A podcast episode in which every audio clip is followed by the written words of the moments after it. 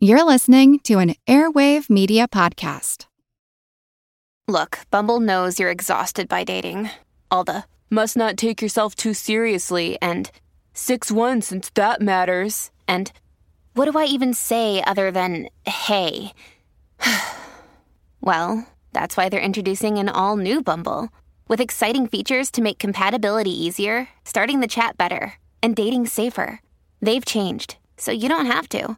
Download the new Bumble now.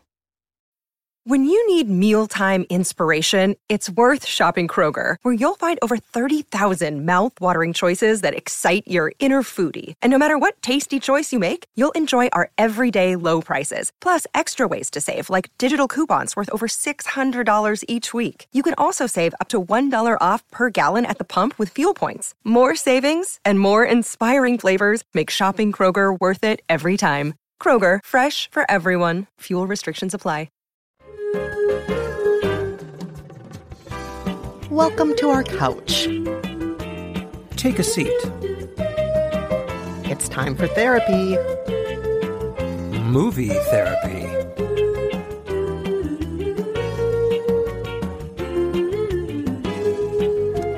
I'm Kristen Meinzer, culture critic and co author of How to Be Fine. And I'm Rafer Guzman, film critic for Newsday. In each episode of Movie Therapy, we offer up dubious advice and solid TV and movie recommendations for whatever ails you. As usual, our reminder or warning, our caveat we are not real therapists, but we are real movie therapists, or at least we call ourselves movie therapists. So, Kristen, let's get to this week's letters. I think you should read this first one. Sounds good. Our first letter is from Jen. Jen writes Dear Rafer and Kristen, I absolutely love your show and all of your movie advice. Thank you for putting this into the world. Hey, Jen, thank you so much. We appreciate it. But she writes more, Rafer. Here's my predicament I am a mother to a lovely toddler, but I am also so many other things. I love spending time with my son, and I also have career ambitions and social life needs. I feel like most movies or TV shows show parents and mothers in particular as really one sided. Either they're all consumed by their children, or they're neglectful parents and they're selfish. Where are all the real parents? I would love to find some examples of parents in movies or TV that could serve as models for me for how to build a sustainable and fulfilling life where I am able to be a good parent and good to myself too. What would you recommend?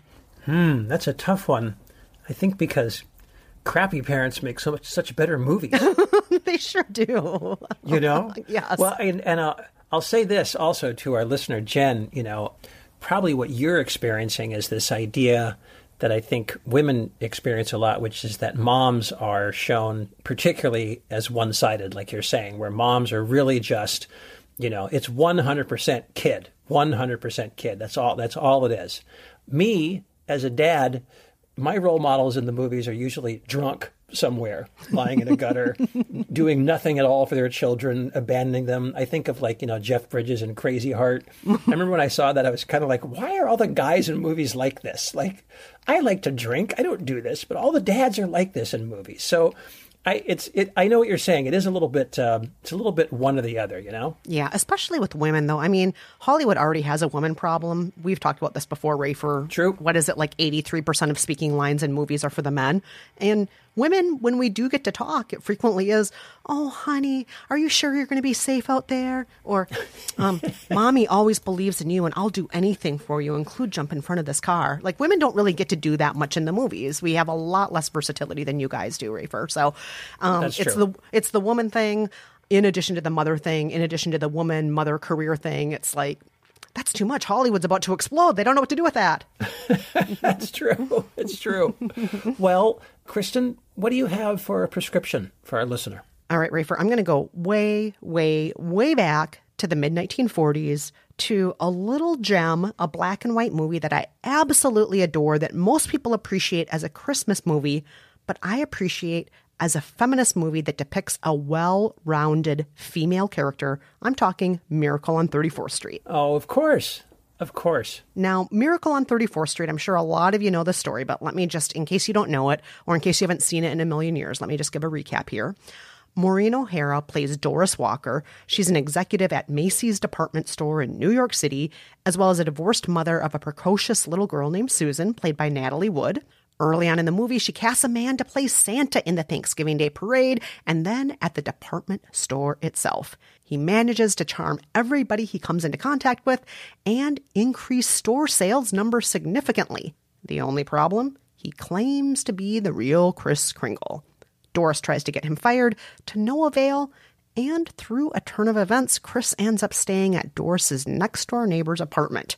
Notably, the next door neighbor has a huge crush on her. Here's a clip. What I'm trying to explain to you is come in, You said you wanted to see me, Mrs. Walker. come right in. Hello there. Good to see you again. It's nice to see you. You're awfully lucky, Mrs. Walker. Lovely little girl you have here. Thank you. And Susan's the reason I asked you to drop down. She's a little confused, and I thought maybe you could help to straighten her out. I'd be glad to. Would you please tell her that you're not really Santa Claus? That there actually is no such person? Well, I'm sorry to disagree with you, Mrs. Walker, but not only is there such a person, but here I am to prove it. No, no, no. You misunderstand. I want you to tell her the truth. Uh, what's your name? Kris Kringle, I'll bet you're in the first grade. Second, I mean your real name. That is my real name. Second grade? it's a progressive school. Oh, it's a progressive school. This dress is very cute. Where did you get such a lovely outfit? Here at Macy's, we get 10% off. This really is a great, um, a great movie. I, lo- I, I lo- always love this movie. Um, Edmund Gwenn as Kris Kringle is just um, terrific, and uh, and Natalie Wood, little Natalie Wood. It's, it's she's so great. She's so funny. She just is so much smarter than most kids are, but actually, maybe kids really are that smart. They just don't always let you know. Right. She's just hilarious. Yeah. You know, one thing I remember about this, and I grant you, it's been a while since I've seen it. Um, the the the male love interest, who I think is um, Fred Gailey. Yes. Of course, he's the right. He's the lawyer who defends Kris Kringle, right? Um, played by a guy named John Payne. What I remember is that he's a pretty supportive guy. Like he's really supportive toward the mom. He's really supportive uh, toward the girl. I don't feel like he talks down to them that much. I remember thinking here and there that he was that he seemed like pretty okay with this woman who's got like a really incredibly successful career and is like a, a real executive. And I remember thinking the last time I saw it that that was a little unusual uh, at the time. Yeah, I just love it. And I think we've mentioned this on the show before, Rafer, but the 1940s did have a lot of great career ladies on film. I've already mentioned a few of them before, like His Girl Friday and so on. Yep, Women right. who are so smart, so clever, and the men see them as intellectual equals. Like, you know, you remember from His Girl Friday, he definitely saw her as an intellectual equal Right. in that movie as well. He sparred with her a lot, but it, it wasn't ever condescending and he never talked down to her. Right. And this is absolutely the truth in this movie, too. Maureen O'Hara is smart as a whip. Everybody knows it. Nobody talks down to her. She's very powerful. She's one of the highest ranking people at the most famous department store in the world. Yeah. And Yeah. she wears smart suits and she looks terrific and she's a great mom and she's well rounded and she has romance. She has all sorts of sides of her personality. She's not just one kind of person. And I just love that she gets to be all these different things and not always do them all perfectly either, because she also does sometimes misread situations. She sometimes does make mistakes. And Right. that's what all humans do. We shouldn't expect anyone to be perfect. She's not, but she's very, very real. And I think she's an outstanding role model for anybody out there who wants to see a woman who's more than one thing, more than a mother, more than a career person, more than a romantic interest. She's all those things and much, much, much, much more. So, once again, I am prescribing Miracle on 34th Street with the great Maureen O'Hara. Leave it to you to find a reason to prescribe a Christmas movie, Kristen. This episode is coming out on Christmas Day. It's allowed. oh, uh, that's okay. All right. All right. But, Rafer, I want to know what are you going to be prescribing to Jen today? Well, I'm going to prescribe a, one of these movies that got lost in the shuffle in the pandemic this year. It's a movie from uh, this summer called Miss Juneteenth. I don't know if you ever saw this, Kristen. No, sadly, I didn't. I do remember hearing about it, but I heard about it so much later after it came out. I think I heard about it like in November or something. Oh, interesting. Yeah. Well, it, it, it got a lot of buzz, um, you know, when it came out, which I think was in June. But, you know, eh, this is one of these little movies that comes out in the middle of the, you know, COVID 19 pandemic and it had to go straight to video. There was nowhere else for it to go. And I think it just kind of got lost in the chaos of, of everything. But it's a really good little movie, really worth seeing. I'll tell you the story. It's set in the Fort Worth area of Texas, uh, and it's the story of a woman named Turquoise Jones. And she is a young mother uh, working as a waitress at Whalen's Barbecue and Lounge. But uh, once upon a time, she was Miss Juneteenth, which means she was the winner of a pageant for young black women that commemorates the day Texas finally freed its slaves, which was June 19th, 1865. More than a year and a half after the Emancipation Proclamation. Yeah, almost two years after, right, I know. Uh, and so that day has become known as Juneteenth. And Turquoise was supposed to have a different life because of this pageant. She had a scholarship thanks to the pageant, but now she's raising her teenage daughter, Kai, and of course she wants Kai to enter the pageant, but you know, Kai isn't really interested in all this black history stuff. She just wants to be a freewheeling kid and hang out with her friends. She's got a boyfriend of her own. Here's a clip. If you do real good, you can go to Spelman. The women coming out of there do big things. Ain't that a girls' school? Remember you took me to State Fair Classic and they did the Battle of the Bands? Mm. When them dancing dolls came out, they tore it up. I gotta go to college. I wanna go somewhere like that. Or I can go to Prairie View like you did. You worry about the wrong thing. If I make the dance team, I can get me a scholarship, like you want me to. Mm. But them girls did dance in high school, so they got experience. Ain't no school handing out no full ride for that. I need you focus on your studies. Once you get there and you've been doing okay for a while, maybe. Rafer, it, it's such a shame that this movie did not make it to the theaters. I feel that America would have been so receptive to a movie like this right now at this moment. And we need these kinds of movies. Right. It, it, it was released uh, on this June 19th uh, to dovetail with the holiday.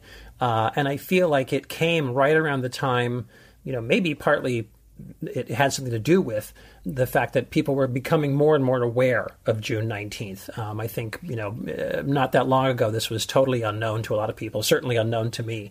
And so, yeah, its, ti- its, its timing in all other ways was actually quite good and it had a lot of good things going for it. Uh, the actress who plays Turquoise is uh, Nicole Beharie. She's an actress I'm not that familiar with. I know she's one of the stars of Sleepy Hollow. I remember her playing Jackie Robinson's wife in 42 opposite mm. um, Chadwick Boseman. Um, she's really good here. The, the woman who plays Kai, Alexis Chikaeze, I think is her last name. This is her acting debut. She's also really good. I think what's great about this movie is that you can tell that it's all very real and comes from real life. Uh, the writer and director is a woman named Channing Godfrey Peoples. She's from Fort Worth. The film was shot there. You know that barbecue joint looks completely real. There's there's no way that's a set.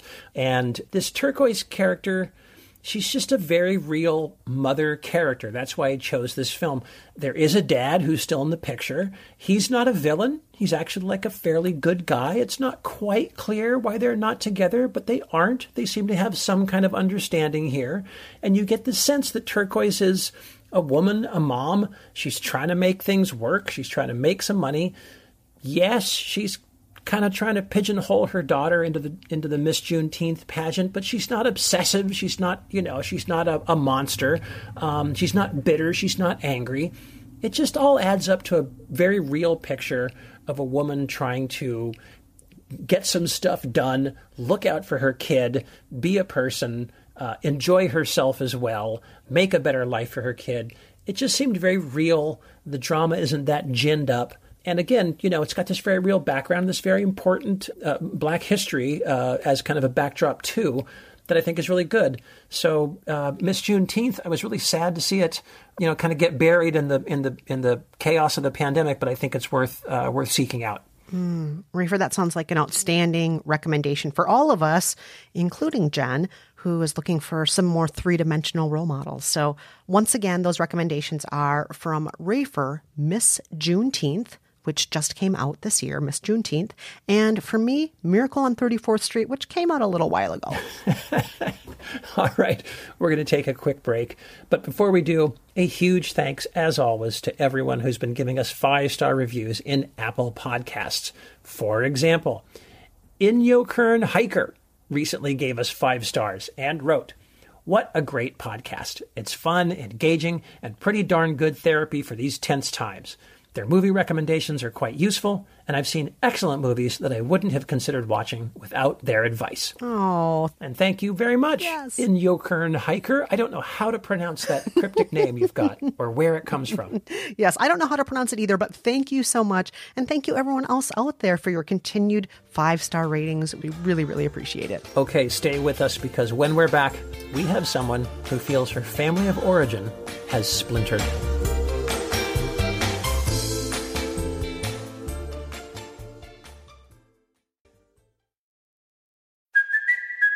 Kaley Cuoco for Priceline. Ready to go to your happy place for a happy price? Well, why didn't you say so? Just download the Priceline app right now and save up to 60% on hotels. So, whether it's Cousin Kevin's Kazoo concert in Kansas City, go Kevin, or Becky's Bachelorette Bash in Bermuda, you never have to miss a trip ever again. So, download the Priceline app today. Your savings are waiting.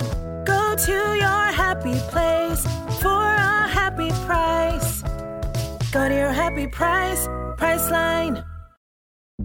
Families have a lot going on. Let OLLY help manage the mental load with new cognitive help supplements for everyone four and up, like delicious Lolly Focus Pops or Lolly Mellow Pops for kids. And for parents, try three new Brainy Chews to help you focus, chill out, or get energized. Find these cognitive health buddies for the whole fam at ollie.com. That's O L L Y.com. These statements have not been evaluated by the Food and Drug Administration. This product is not intended to diagnose, treat, cure, or prevent any disease. We are back with our second letter of the week. Rafer, I'm going to let you read this one. Okay, this one is from someone who has asked that we call her Connie. Connie writes Dear Rafer and Kristen, since having kids, my mom, dad, brothers, and me have grown less and less close. I am the first to have kids, and my family has been very judgmental regarding my parenting. I rarely see my family, and it pains me when I hear people talking about the village it takes to raise kids. I miss them so much, but everything has changed, and when I do see them, it's often stressful. My dad has dementia now and is living with one brother instead of with my mom. Even though I now have my own nuclear family, I want my original family in my life too. We used to have a way we did things at holidays and a normal routine of how and when we interacted with each other. We weren't perfect, but it was something I counted on. Is there advice and or a movie that pertains to a big shift in family, maybe a chasm that opens that can be evolved into a new but good way of being? Well, Connie, I got to say, what you're going through, I think most of us will go through eventually if we have not yet gone through it many, many times over in our families, unfortunately. Um, you know, I can speak for myself here. My family's been through all sorts of things like divorces, remarriages, children being born, uh, deaths, which I've mentioned on the show more than once, and uh, people moving to other parts of the country or in some cases outside of the country. And yeah, those things can be really challenging to deal with, especially if, you know, at least during the holidays, you're used to having the same thing happen year after year. And, you know, it's always hosted at this house and we always do it this way. And, you know, those shifts can really, they can be disorienting and they can make us feel like, who are we? Uh, you know, if we don't have this one thing that centers us, what is our home? What is our identity when those things suddenly shift so quickly? So, I, I feel for you. I, I know that I've been through it. I know, Rafer, you've been through different versions of this as well. Sure. We, have all been through this, right, Rafer? I mean, I think it's a real. Uh, it's a real modern problem. I think. I think that's modern life. Uh, we travel more. We're more mobile. Um, you know, um, there are there are planes and trains and cars that we sort of depend on to keep in touch with, and all these different things. But you know, distance is distance, and it's difficult. I, I have family that's all the way across the country. I think I've talked about this on the podcast before. We were we were going to see them in Oregon when the pandemic hit, and now it's been another year where I haven't seen these people, and I haven't seen them in, in decades. I haven't seen them in probably twenty years. And yeah, you know, I, I think also as you get older, at least as I get older, that distance starts to seem more more urgent, or I guess what I should say is it starts to seem more important that you close that gap, that you close that chasm um, that is opened up, because uh, you know, l- like you're saying, Connie, our listener, um, this is your family, this is your original family, and these people are important. So yeah, I understand that. Yeah, and I, I will say this though. I mean, I think that as, as I already said, I think most of us go through this in some form or another if we haven't already gone through it, um, we will go through it.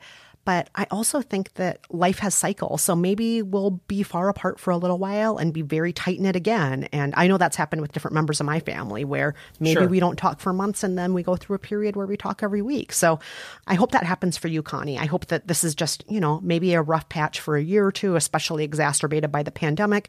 And then maybe, you know, next year at this time, you'll be talking more regularly. Maybe three years from now, Christmases will feel just like they used to, or they'll feel like something new and different and possibly even better than what they used to feel like. So, you know, I'm holding on to hope for you, Connie. Things may feel bad now, but I believe they can change for the better. Let's hope for better. Yes. That's what I'm Yes. hoping for. Good grief.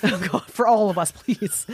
So, Rafer, what are you going to prescribe here to Connie? Well, I have a movie in mind that mirrors Connie's story so closely that I, I wonder A, if she might have already seen it, and B, I, I hope it's not a little too close for comfort, but I'm going to go ahead and recommend it. It's, it's a movie from 2007 called The Savages. Ah, Do you know yes, this movie? Of course, The Savages, starring Laura Linney and the late great Philip Seymour Hoffman, and Yes, indeed. they're siblings and they are magic in this movie. The Savages, yes. They are. They're both just incredible. Well, uh, I'll tell the story here, and maybe Connie, our listener, will understand why I recommended it. Um, it's from a writer director named uh, Tamara Jenkins, who I, I think tends to uh, do movies that are at least a little autobiographical. Uh, like you said, Kristen, this is about two adult siblings, a brother and sister. They've drifted apart over the years, but they come back together to help take care of their father, who has dementia. Laura Linney is Wendy Savage. She's a playwright in New York City, and um, Philip Seymour Hoffman is John Savage. He's a theater professor in Buffalo.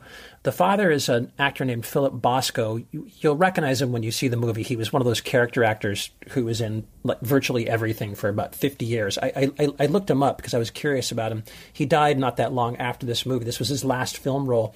His career stretched from about 1960 to 2009. Um, this is a pretty remarkable career. Anyway, Philip Bosco is the dad. And I, I've seen this movie uh, described as a black comedy, which I don't really think is right. I, w- I would just call it a drama with a bitter sense of humor. And you're just kind of following these two siblings as they're coming back, getting to know each other again, and going through this very difficult thing. Here's a clip. John, it's me. Dad is losing his mind or something. I got a phone call. There's something wrong with him. This is a crisis. I don't think this actually qualifies as a crisis. It's an alarm. You mean it's it's like we're in orange? Exactly, but we're in yellow, okay? So we should just be aware and be cautious. When it hits red, then we're in trouble. Hi, Dad. Hi, Dad. Do something! There's a doctor. He's not that kind of doctor, Dad. I said my boy was a doctor. Doctor philosophy. Teaches theater. Like Broadway? No, like theater of social unrest. Rafer, I agree with you that The Savages is not exactly a comedy, but I gotta say, there are some genuinely funny moments. And thank God, because you definitely need moments of levity watching this family go through what they're going through. Some of it is very, very tough. Right. Some of it is very tough. Um, you know, the, the dad, uh, we get the sense was not a great was not a great dad. Uh, they they cut him out of their lives, and um, there are hints that he might have been abusive physically, possibly, and that might explain why the two siblings are both a little unhappy in their lives. They're kind of having some problems in their own relationships. You know, it's a it's a very honest very real film, uh, which is the reason I like it. And it, it, it has an upbeat ending, but it's not a fairy tale ending. You know, some things are going to change, some things aren't going to change. Um, these two people, this brother, this sister, they'll always be who they are, and they can maybe never go back to the way they were when they were little. But they'll always be siblings. If if something like this happens, if some tragic thing happens in their lives, they will always be there for each other. And I'm sure that's true. I hope that's true, Connie, for your family too. And you know, that's life. Like like you said earlier, Kristen, you you know, you grow apart, you come back together. And so I think it's a great movie that might put some things in perspective. The last thing I want to say is please do not confuse this movie with Savages, oh, the 2012 movie from Oliver Stone. You'll be very sorry if you rent that film. This is The Savages. So that's important. Very, very different movies.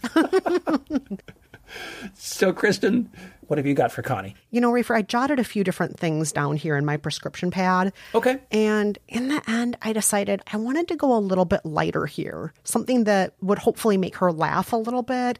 And, you know, I know what you're going through is painful, Connie. I know that it can sometimes feel like, oh, I'm all alone in this. Oh, these people are so critical of me. Oh, nothing's what I want it to be. Nothing's what it used to be. And those can feel like tough feelings to deal with, right? Totally. But sometimes the best way to deal with tough feelings is just to laugh, right? To laugh at how absurd things are, to laugh at the nuances of family, at the contradictions of family, at the frustrations of family. And there's a movie that does such a good job of that called Daddy's Home 2 from 2017. Wait, you specifically you specifically chose Daddy's Home 2. Yes. Not Daddy's Home. Yes, I specifically chose Daddy's Home 2. And the reason why is because I feel like, Connie, your situation is pretty complicated.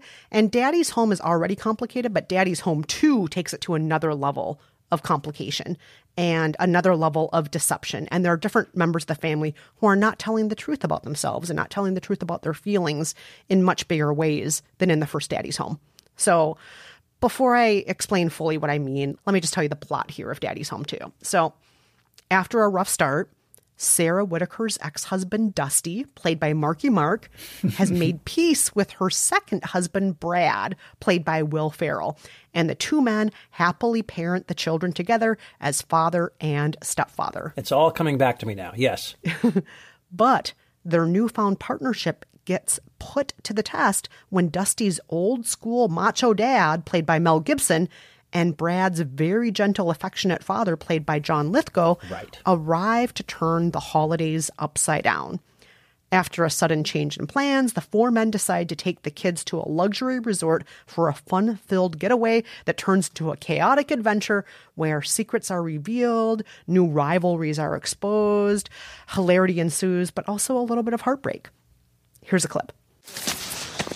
Hey, no fair, that's an ice ball. Bet it is. You know, you throw that and we are no longer co-dads. Oh, I'm way ahead of you, dickhead. You know what, from now on, we'll just act like a normal blended family with me hating your guts. But the kids will never know it because I'm too good of a dad to ever throw their stepfather under the bus. That's right, where you're gonna be, Brad. Under my bus. Well, guess what? I'm gonna celebrate you morning, noon, and night because it's the right thing to do in front of the kids. But just know the way I really feel about you is you can suck a fart, Dusty. A wet, greasy fart. You gonna keep pump faking that thing or you're gonna take a shot, Brad? Huh? What? Huh? He's never played sports ever. Maybe it's stuck to his hand. That's what I thought. You know what, Dusty? You're not worth it. Come on, Dad. Good. Psych! You're totally worth it. Ah! I think it's so funny that you specifically zeroed in on Daddy's Home 2. It's the 2 that makes me laugh. I don't know why that's so funny to me. It just is. Well, I actually think Daddy's Home 2 is a better movie than the original Daddy's Home. Interesting. Um, Interesting. Yeah, the the first Daddy's Home, by the way, I also enjoy quite a bit. Oh, the first one is great. It's it's it, it is great, but this one is just dealing with other things that I think that Connie will be able to relate to a little bit more. You know, Dad's not quite himself. What's going on? What is he not talking about? Right. How much should I pry? What's really happening there? All the parents are being criticized by other parents for how they're raising their kids. You know, these are things that Connie I think can relate to. Uh, traditions not being what they used to be. I think Connie can relate to that. There's so much in Daddy's Home 2 that I think you can relate to, Connie. But also, I think that hopefully what you'll take away from this is that this is just the way it is for all of us nowadays. Families change over time. Sometimes there are divorces, sometimes there are remarriages, sometimes new children come into the fold. And yes, sometimes families drift apart, get frustrated with each other, don't tell each other the full truth. But there's always hope that you can love each other through this. And there's always hope that hopefully you can celebrate the holidays together again. And maybe it'll be new and different in the way that you didn't expect. And maybe that new and different will be frustrating. And maybe that new and different will create better memories. And maybe you'll just end up singing together and maybe dancing. But I'm, I'm not, no, I'm not going to, no, I'm not going to give it away. I'm Not going to give it away. You, you know what I'm about to reveal. It has a downer ending. no, that's a joke. that's a. I'm kidding. Uh, well, listen. I think that's a great. I think that's a great idea. Uh, you know, the the the Will Ferrell uh, Marky Mark uh, combination has has proved to be strangely magical, hasn't it? It's so good. It's so good. Who Yeah. knew? Who would have ever guessed? I know. I know. Who knew? uh, all right. I think those are two good recommendations uh, from Kristen, Daddy's Home 2, and from me, The Savages. You're not going to let go of the two, Rafer. I can't help it. I love it. All right, we're going to take another quick break. But before we do, are you in a predicament where you could use some questionable advice and a good movie or TV recommendation? Use the contact form at raferandkristen.com. You do not have to use your real name. Like our last advice seeker, you can be Connie, or you can be anything else you like. When we're back, we have our What Should I Watch Next letter of the week.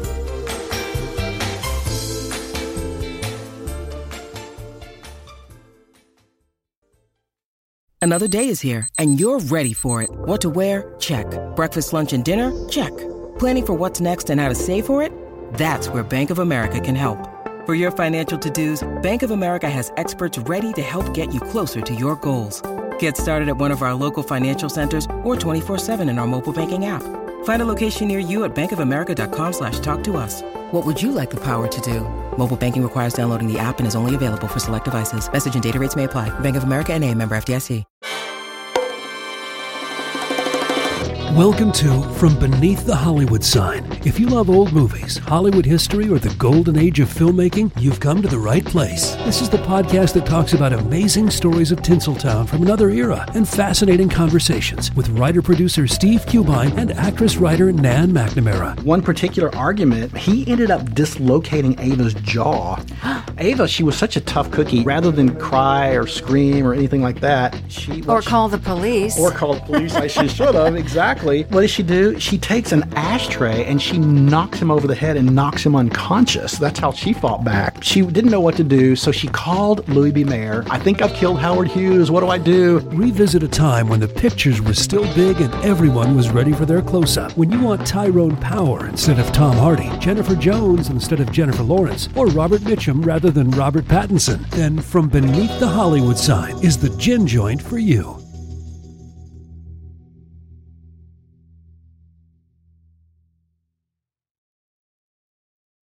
We're back with our What Should I Watch Next letter of the week. Rafer, take it away. I will do that. This letter comes from Kylie. Kylie says Dear Rafer and Kristen, I am an American living in South Korea with my husband, who is Korean. I have lived in Korea for eight years now, and I'm pretty out of touch with English speaking TV and movies. My husband and I love to watch suspenseful Korean crime dramas together, like Stranger, where the camellias bloom, and we both loved Kingdom.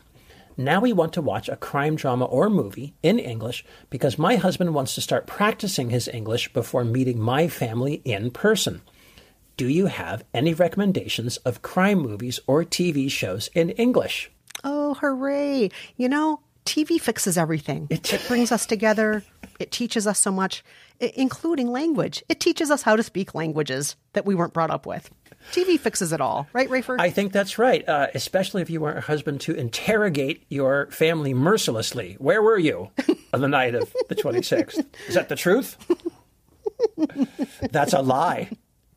Uh, no, I think that's a great idea. Uh, you know, that's a great way. Uh, you know, in, uh, television, movies. Um, you know, I tried to do that with uh, French. Uh, didn't work, but uh, I think it's a great idea. Yeah, especially if you, I don't know, like me, um, put the subtitles on. There was a while there where I was more proficient in Spanish, Uh-huh. and I would try to watch movies in Spanish with the Spanish subtitles on because that would help me to read the Spanish Yep. words while I was watching the movie at the same time. Yep. Uh, Como agua para chocolate is one of the ones I tried to do that with. There you go.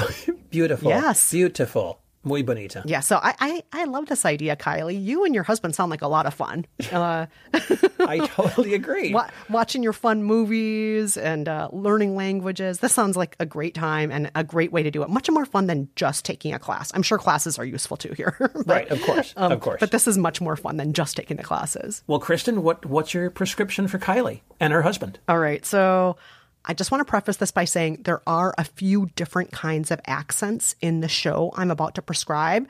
So, Kylie, um, I hope that's okay with you. Not everyone speaks in standard American English in this show. That so. could be good. That could be I, good. I hope you're right. I hope so. So, the show I'm prescribing is called Killing Eve.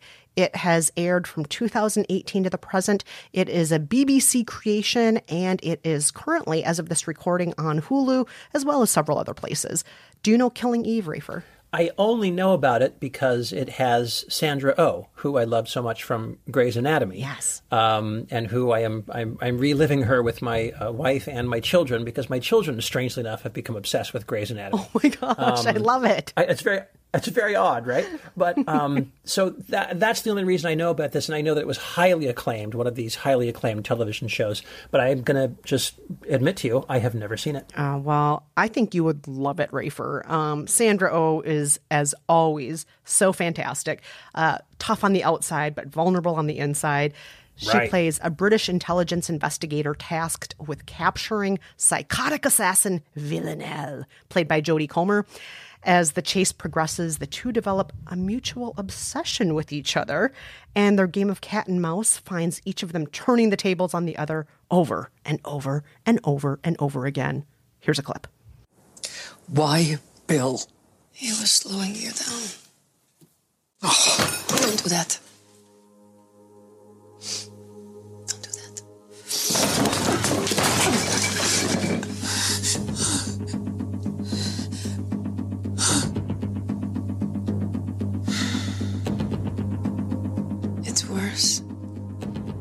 when I push it through slowly. I am gonna find the thing you care about. And I am gonna kill it. Oh, please. Please. What does your pen? One, two, three, Kristen, this sounds absurd and hilarious. Oh, to me. It, it is delightful, but also, I gotta say, very violent. Oh, okay. and um, Villanelle, she is just, she just takes such delight in murdering people. Like, when you see the look on her face as she's doing things like stabbing men in the eyes with pens, you're like, wow. You're like, I don't know if you should look this happy. Your face looks like you just ate an ice cream sandwich, but like what your hands are doing is not, you know, putting an ice cream sandwich in your mouth. But it's such a delight to watch. It's so weird. It's so slick.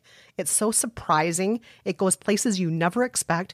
And those are qualities I also associate a lot with Korean crime movies and TV shows. Right, sure. Which, you know, K- Korean crime shows, they're not afraid to go to places you don't think they're going to go to. You know, they're, they're willing to get twisted. And so is Killing Eve. They're willing to get more twisted than you ever think they need to get. Wow. They, they go there and then they get even more twisted. Well, I guess I can't uh, show it to my kids. That's too bad. Uh, could- No, no. no. This is not All for the kids. Okay. uh, I, side note: Villanelle isn't that a kind of poem? Isn't that a isn't that a form of poem poetry? A villanelle. It's a spe- it's a specific Oh. specific rhyme scheme and a p- specific number of lines, et cetera, et cetera. I'm, I I think that's right, unless I'm thinking of some totally other thing. Hmm. You know, Like I said, I, I tried No, to no, learn no. French and failed. So no, Rafer, you're right. It is. And I wonder if it comes up in the show. I've only seen the first season so far. There's more than one season in the show. I've only seen the first one. So ah, okay. um, I wonder if that comes up. But I'll bet you someone says something about it. I remember we had that as like some sort of writing exercise Yeah. in high school or something yeah, yeah, to write a villanelle, right? Uh, all right, I'm gonna when, when we're done here, I'll look that up. Okay, all right. But okay, enough about killing Eve. Rafer, I want to know what are you going to prescribe to Kylie and her husband? Okay, I do have uh, a suggestion. I liked your idea about having um, different uh, accents, uh, Kristen. I'm going to rec- I'm to recommend something Scottish. Oh, that's a joke. um, no, I'm recommending a I'm, rec- I'm recommending a a uh, uh, series on HBO that is called The Undoing. It's the hot ticket right now. Do you know it, Kristen? Rafer, this this show is all the buzz right now. It's all the buzz. I see people tweeting about it all the freaking time. People have very strong opinions about this. This is the show led by Nicole Kidman, right? That's right. Nicole Kidman and Hugh Grant, who are terrific together. It's a uh, very fine uh, six part miniseries, um, straight ahead crime story, but, but very solidly done. Um, Nicole Kidman plays Grace Fraser. She's a therapist living on the Upper East Side, and she is married to Jonathan Fraser. He's a pediatric oncologist. Uh, he's played by Hugh Grant. They are fabulously wealthy, as you would expect with those kind of salaries, but I think they also both come from money. At least uh, Grace's father, Franklin, who is played by the great Donald Sutherland classic East Coast patriarch. Who knows where his money comes from, but he's got a ton of it. Well, one day, a woman is murdered, uh, an artist. She's been bludgeoned to death in her studio. Grace kind of knows this woman a little bit because their children both go to the same fancy prep school, Reardon.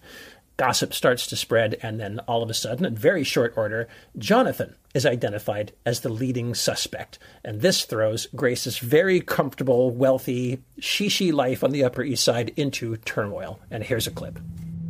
Hi, Regency at the arcade. Um, Jonathan Fraser, please. Is he a guest? Yes. I'm sorry, I'm not seeing a Jonathan Fraser. Would he be under another name? Hyatt Place Independence, this is Jessica. Uh, Jonathan Fraser's room, please. I'm sorry, I don't see any reservation. Hi, Cleveland Legacy.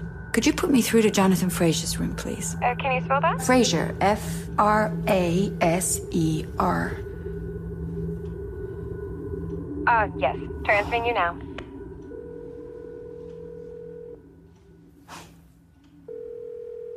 Hello? Uh, Who is this? Who are you? Excuse me? Uh, can you, um, put me through to, uh, Jonathan Fraser, please? Uh, hold on. Uh, Jonathan? What a cast. You know, Rafer, I remember back in the day, you and I are old enough to remember when this caliber of film star, the ones who are in this movie, would never be on TV. Do you remember Never. back in the day, like, oh my God, you don't want to be on the Love Boat. You don't want to be on Circus with the Stars. That's right. That's what TV was. If you were a movie So star who ended up on Circus of the Stars, it, that was a sign it was over, right? Featuring guest star Joan Crawford. Be like, oh boy, that's depressing. Yeah, no, you're right. Oh, you're totally right. Um, well, here's what I'll say about uh, this series. Uh, like you're saying, Kristen, it's it's the hot thing right now. The reviews have been, you know, beyond strong. All kinds of buzz on it. I'm gonna say this this series is above average. I do not think it's a masterpiece, and to be honest, that is exactly what I am enjoying about it. It is just totally straight ahead. The director is um, Susanne Bier. She's a Danish director. I've seen like maybe two or three of her films. They're kind of a mixed bag, actually, but she does a pretty good job here. You've got a great cast. It's totally plot driven. It's based on a novel.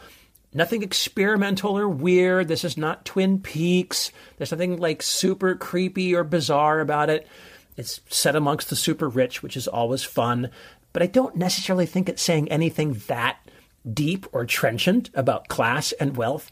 And I'm totally fine with it. It's just a straight ahead,